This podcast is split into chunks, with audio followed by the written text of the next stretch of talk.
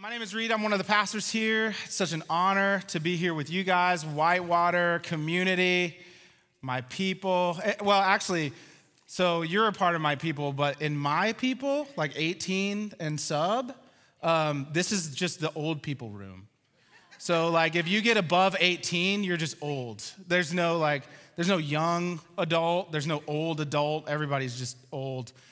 Uh, it's, it is what it is. As a fellow old person, I'm just telling you uh, that that's how that works because I'm also old at the age of 30 and I have no life experience and I don't know what they're going through. And it's hard, right? It's hard. Uh, but this is our last week uh, going through our series talking about meeting God on the mountain. Um, and it's such uh, a fun thing to come wrap this up for you guys uh, into a nice, awesome Be with Jesus bow. So, uh, as we were going through the other couple weeks, I've learned a lot. I don't know if you guys have the, as as well, um, but I learned a lot while watching the videos. Right? Has it, has anyone been here and seen like a lot of the videos, or at least watched them online? That's great. Yeah, no one. Got it. It's great. Yeah, me neither. I was here, but I wasn't really paying attention. Just kidding. I was watching. But if you were watching, or you can go back and watch, here's what I figured out um, climbing mountains sucks, right? There's nothing fun about it. You have to go up an incline. It's a lot of physical effort. It hurts your legs. You, you almost die, right? Like, yeah, right. I'm just, I'm being honest. Uh, There's nothing about me that wants to climb a mountain. Like, a part of me is like, you know, if God is like, hey, meet me on the mountain, I'm kind of the guy that's like, can we meet like down here, maybe? Like at sea level, you know? Like, why do we have to climb in order to get there? I don't know. I would, this is the same guy. I was just complaining because I was like, I don't know if I can do my office work this week because my mattress is feeling like a little too firm and I was a little crumped, crumpled up on one of the, I was like pretzeled up in my sleep and now my back hurts. I got like a shoulder that's sore. So climbing mountain's probably not in my like top three things to do anytime soon. Uh, the second thing I learned was like John looks great crying on video, right? Like it's just his big head up on the thing. Not that he has a big head, just the screen is large, so it makes his head big, right? I, I say that, my, don't worry, guys, seriously, my family has huge heads. So I'm not saying that as like a, as like a diss to him. There's, it's a big screen. A, I, don't know if, I don't know if he's considered an ugly crier or like a good one. That's really something that I've been struggling through of like, what's the line between an ugly crier and a pretty crier? And where do you cross the line? Has anyone thought about that before? No? All right. Anyway, that's not the point of this message. I just, if you want to talk about it afterwards and give me some input, I would love it. I just don't know where it lands. Uh, I, there are some, some awesome things and awesome people that have come. Uh, I mean, I feel like God continues to remind me of like, hey, you need people. They're, like, you need it. You need to see them. You need to witness how I'm moving in them. And so it's been really awesome to see um, a couple people come, and uh, our friend Nancy came, and she's working uh, releasing captives for 22 years in Asia, right? That's awesome, right? Yes. And in the same way, God is like, hey, Reed, you should be a little bit more productive, maybe. She's been doing this for 22 years. You've been alive for 30. Uh, the greatest thing that I did this week was like try to get my two year old to not eat glitter glue. Uh, like it was seriously, it was a mess. It was all over the place. I don't know what it is about that, but he's right to the mouth. I'm trying to figure it out. Um, or like Thursday night, uh, like honestly, like I stayed awake for a really long time to catch Taylor Swift's Midnights album. Uh, that was remarkable because I don't normally stay awake that long now either. Uh, so that was a big win for me. So I feel like God is like, hey, you can be a little bit more productive. Maybe, I mean, Taylor Swift definitely needs your listens and stuff like that, but we could probably move in a different direction and that would be fine. Uh, but we also got to see some really cool stuff last week in our friend Connor, who's going to plant a church in Middletown. Or like my buddy Fletcher. Yeah, right? It's awesome. Or like my buddy Fletcher, who is going overseas to figure out, like, hey, what is God calling him to do? And what are the things that God has put him on this planet for? And God, how can I further your mission? Guys, that is what I'm talking about. Like, if you want to get me fired up, this is where I get, this is where it's this is where it's at. This is how I get fired up. I've been waiting 30 years to be a part of a church that is that I get to see God movement in people, right? Like a long time. So this is awesome to see, hey, God, move in our church, move in our people. there's some tangible, really awesome ways that God is moving. Well, here you go. He's answered that prayer. The fifth thing for me that I've learned is I need more urgency in my life to see God in every area of my life. There's too many things that just don't line up. There's too many things that like God just really isn't fully a part of. But sometimes I feel like I'm a little bit of a sloth. Like, is anybody with me on that? Like, if someone asks me, I've been dealing with the same thing since I was like six, right? My mom is like, hey, you need to do this thing. I'm really slow to move towards something someone tells me to do quickly. Maybe some of you guys are like, that's just my kids, you know? Like, like I'm not like that, but my kids are like that, right? My mom's like, hey, you need to clean up your room. And there's a piece of me that's like, you know, I'll get to it. But in all, I have no intention of getting there at all, like 100%. But then I actually have this other side of me that is like urgency all the time. I gotta get this done. I gotta meet this person. I gotta figure this stuff out. I have to think about this, or I have to move here, or I have to whatever. It's multiple things all the time that are running in my head saying, you have to get this done now, right now. And either way, I'm struggling with the same thing every day. I'm in a hurry so much so that I forget to be with my father. Or I'm moving so slow that I think I can just wait a little bit longer and put it off. Both keep me from seeking solitude with Jesus. A solitude is an opportunity to open up our lives and souls to Him for who we were made. So we see the need for it. It's written all over the place, right? Like if you look through scripture, we see so many others in the Bible spend time with God as well. Moses met with God alone in the burning bush in Exodus 3 and on Mount Sinai. Jacob was alone with God when, he, uh, when God wrestled with him in Genesis 32.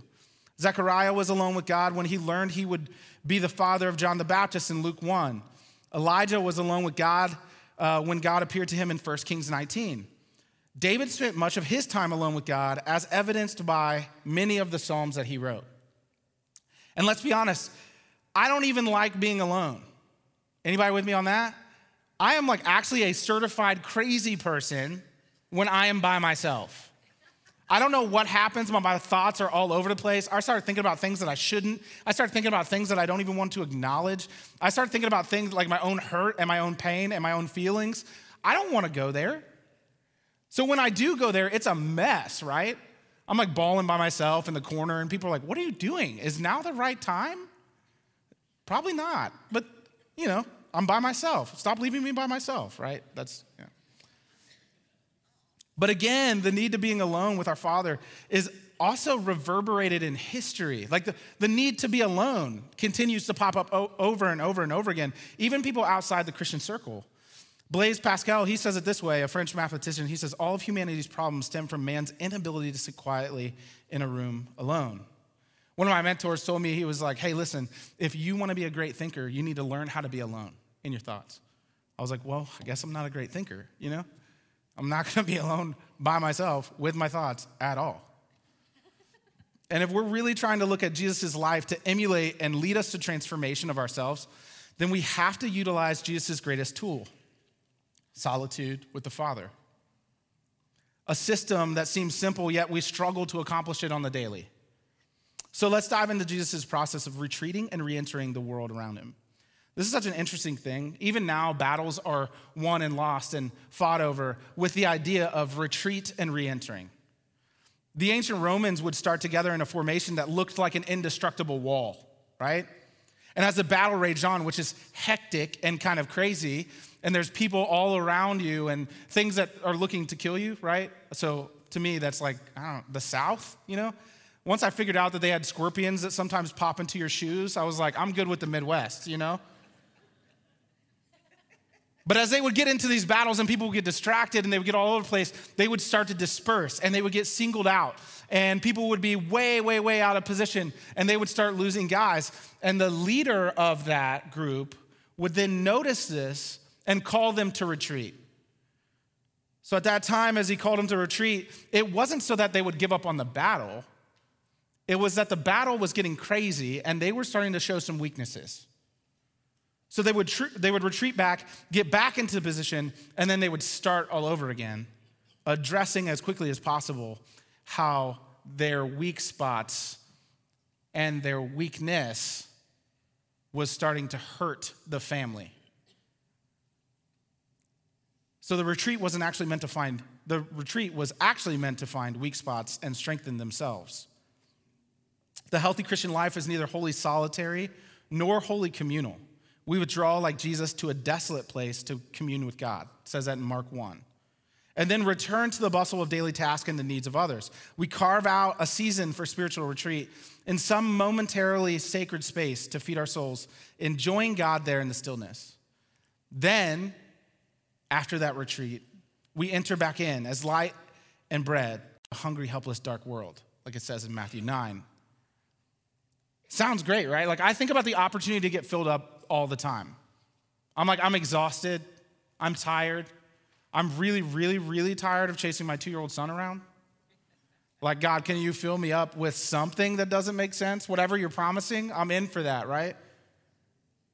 Sometimes I'm tired of people. Sometimes I'm tired of what, the, what people bring. Sometimes I'm tired of the weakness of the world around me. Sometimes I'm tired of my own weakness. And I'm like, okay, God, can you fill me up?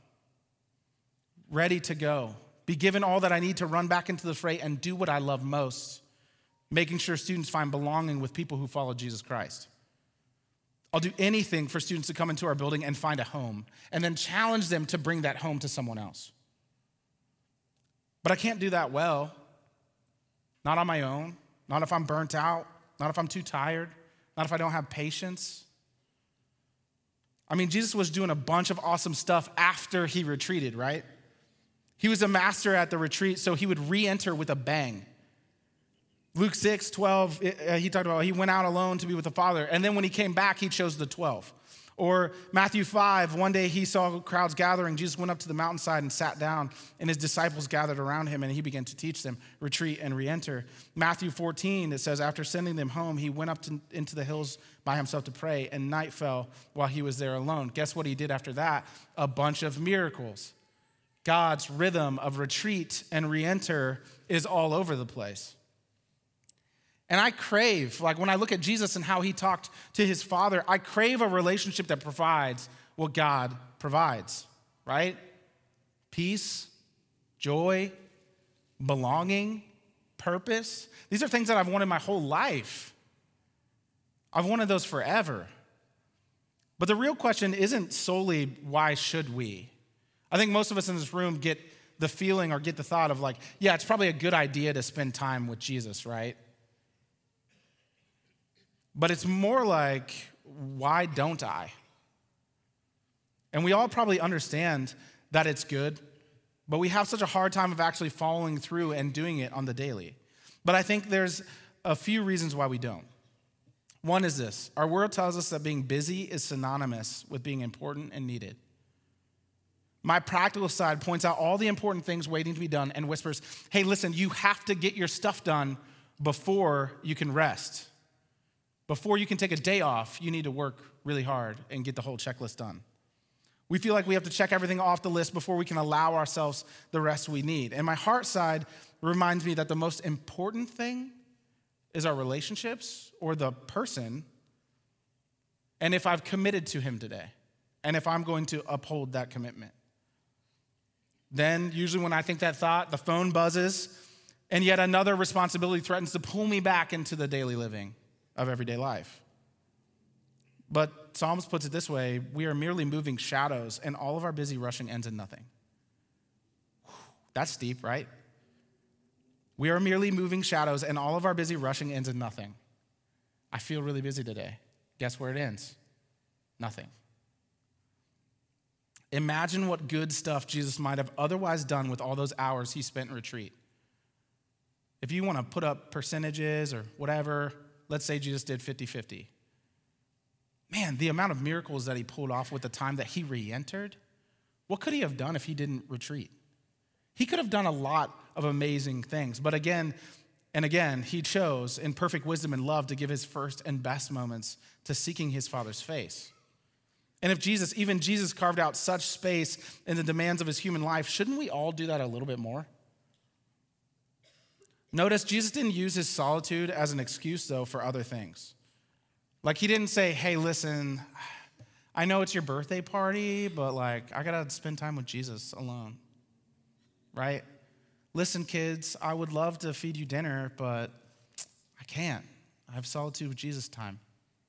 That's probably a terrible excuse. I'm going to use it and see how it, I'll be our test dummy. Uh, and I'll come back and see how it goes. It won't end well. They're going to start gnawing on my limbs or something. It'll be crazy.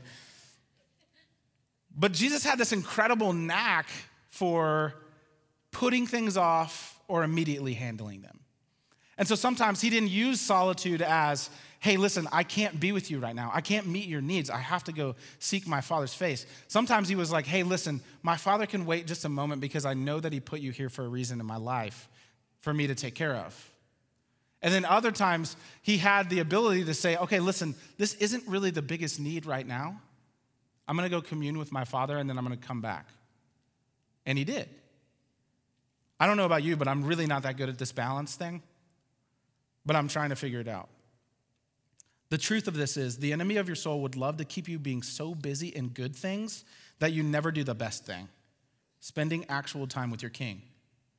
Peter warns us be self controlled and alert and sober mind.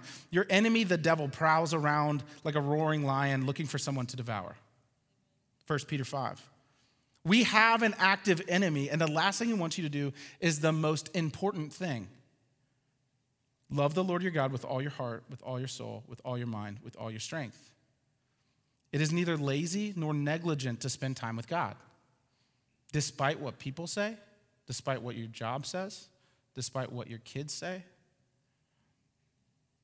The thought of the second thing is this the thought of, of time alone with God can feel frightening, especially with a specific agenda. I already told you I'm terrible at being by myself. I'm more terrible at being by myself without white noise. Bad at it. Quietness? You mean death. That's like that's what you're it's it's terrible. I don't know how anyone does it. I faked bought my kid like a sound machine so that way they could sleep better at night. I just use it for myself. So I'm like this is way better, right? It gives me peace. I'm terrible at keeping myself on track too. And without an agenda, I'm even more bad. Sometimes we feel like we have to sit in silence and twiddle our thumbs, which leads to our thoughts that we don't want to acknowledge, then leads to finding the next thing to distract ourselves with. Maybe it's our phone, uh, maybe it's our daily task, maybe it's our job, whatever can keep us busy. But then we miss out on an opportunity to connect with Jesus. And the truth there, when I first started practicing uh, of scheduling time away with God, um, I'm gonna be real honest, I was just bored. I have ADD, I like to move a lot. And I was like, what if I sit down in silence? Well, that was poor. Stopping for a long period of time was so foreign to me. I didn't know how to do it. It took time and practice for God time to become a familiar joy. Now I love my time away, but it's still really hard to get there. I don't always walk away with profound truths or spiritual revelations, and Sometimes I just read my Bible. Sometimes I sit outside on a swing and watch my kids play in the backyard. Sometimes I, I like to watch nature, you know, whatever that means. And sometimes I just sit here and I'm like, God, I don't have anything to provide. I have nothing to provide to you, but I'm available. What, it, what you choose to do with this time now, God, is yours. I'm just available. And remember, like your God day doesn't have to be super far away or cost money or like you don't have to go climb a mountain. Like praise God, you know what I'm saying? I'm out for that. Uh, it could be an at-home getaway. What are the things that you need to do in your life that just, God, this is your time. I'm available. And if you're a mom, I feel for you. I'm not a mom. I'm a dad, so I know our job's a little easier.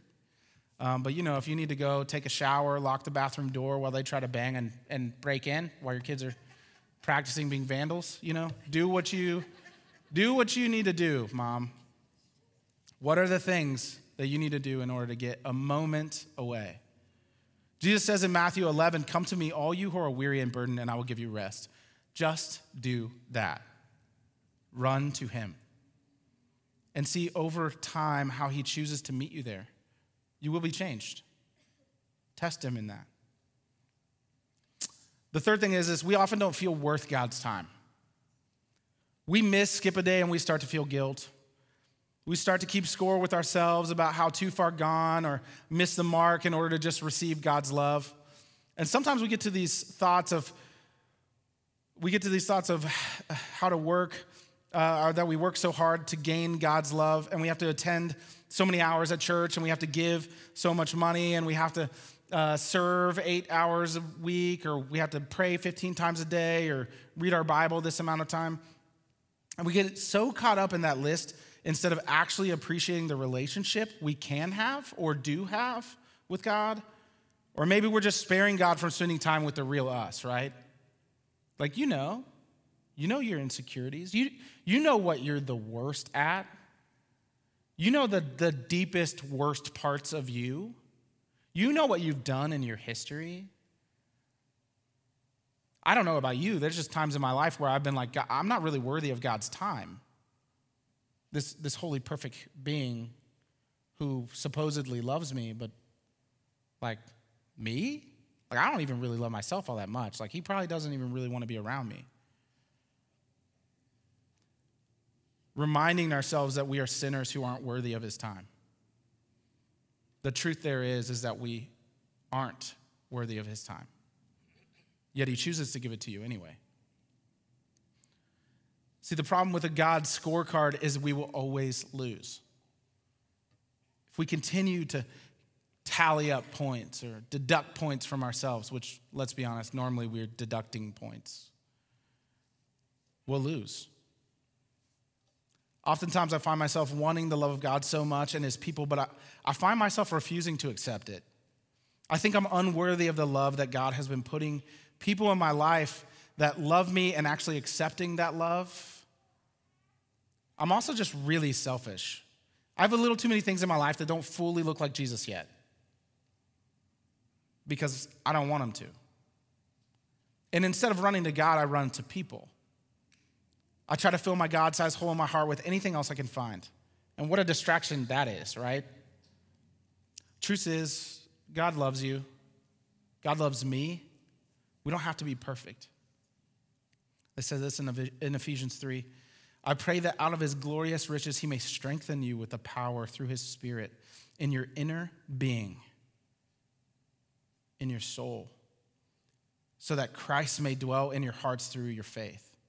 And I pray that you, being rooted and established in love, may have power together with all the saints to grasp how wide and long and high and deep is the love of Christ, and to know this love that surpasses knowledge, that you may be filled to the measure of all the fullness of God.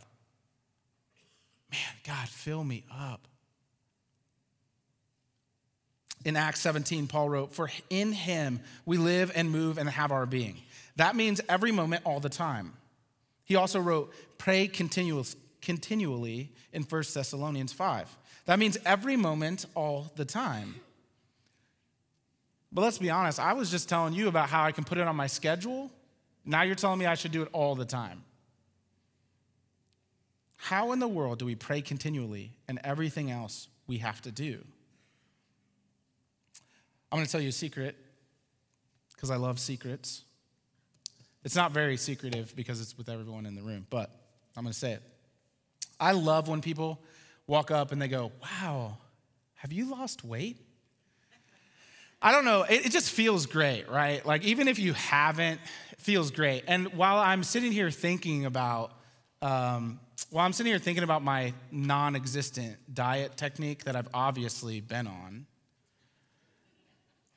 the only thing that ever pops into my mind is I just love, love, love the old saying of being, well, you know, it's not really a diet, it's a lifestyle. Like it's just, it's not something that I did. It's just, it's, it's me. I've changed. My lifestyle is now different. My weight has not, but my lifestyle has changed so much. But running to God is so similar to that, right? Like we have to commit to a life filled with Jesus. Here's the key it's not a separate activity, but a lifestyle, a lifestyle of union and communion with God. A lifestyle where you say, hey, listen, my life is yours. God, let's merge the two, take it over.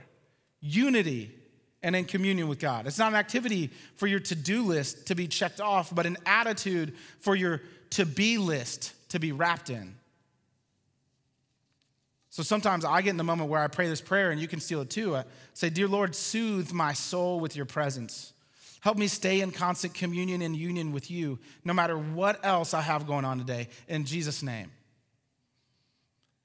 I mean, I want to be so urgent to run to the Father, so urgent to talk to Him, so excited for what He's doing in me, through me, and around me that I can't help but share with Him, right? I mean, God, I'm so excited about what you're doing through your people. It has nothing to do with me.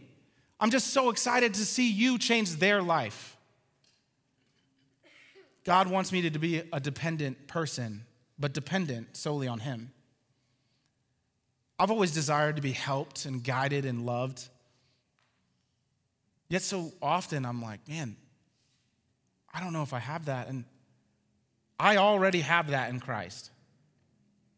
As much as we want to trust ourselves in the things of this world, we know we can't. When we try to put our, our, our, trust in people or things, we become filled with fear and doubts because we know nothing in this world can promise us a better tomorrow. But God can. Here's my final plea to you make a commitment to urgently run to the Father. Make him your home to run to often. It won't look perfect. It won't even look pretty if it looks like mine, but do it. Psalms 91 says, Whoever dwells, whoever dwells in the shelter of the Most High will rest in the shadow of the Almighty. I will say of the Lord, He is my refuge and my fortress, my God in whom I trust. If you're looking for help, if you're looking for protection, Run to God because He wants to be your refuge and your fortress, your home. Make, your, make God your home, and you will find rest. Rest from hurry, rest from your own human nature, rest from your insecurities. Let's be honest, I could use a little bit of that. Continue to ask, where's God calling you to meet Him on the mountain? but it has to be away with Him. Break the rhythms of normal everyday life. He's waiting to refill you, waiting to charge you up so that He can fill you up, so you can use your gifts and glorify Him in your passions. Man, you want to know what we love around here? It's that. Man, are you living in God's purpose? Are you living through your passions? I don't know if you, we got plenty of students that are going through this. We got plenty of young adults that are going through this. We got plenty of adults that are going through this. Man, I just don't feel like I'm supposed to be doing what I'm doing. Great. Let God soothe your soul. Let's pray. Forgive me, Lord. It's still hard to come to the mountain. Even though I want to be with you, I know this is your will for me. Bless this day, Father with your presence and your words. I give myself to you. Use me as you choose, teach me as you please, and help me to sit aside all else for the pure joy of being just us today.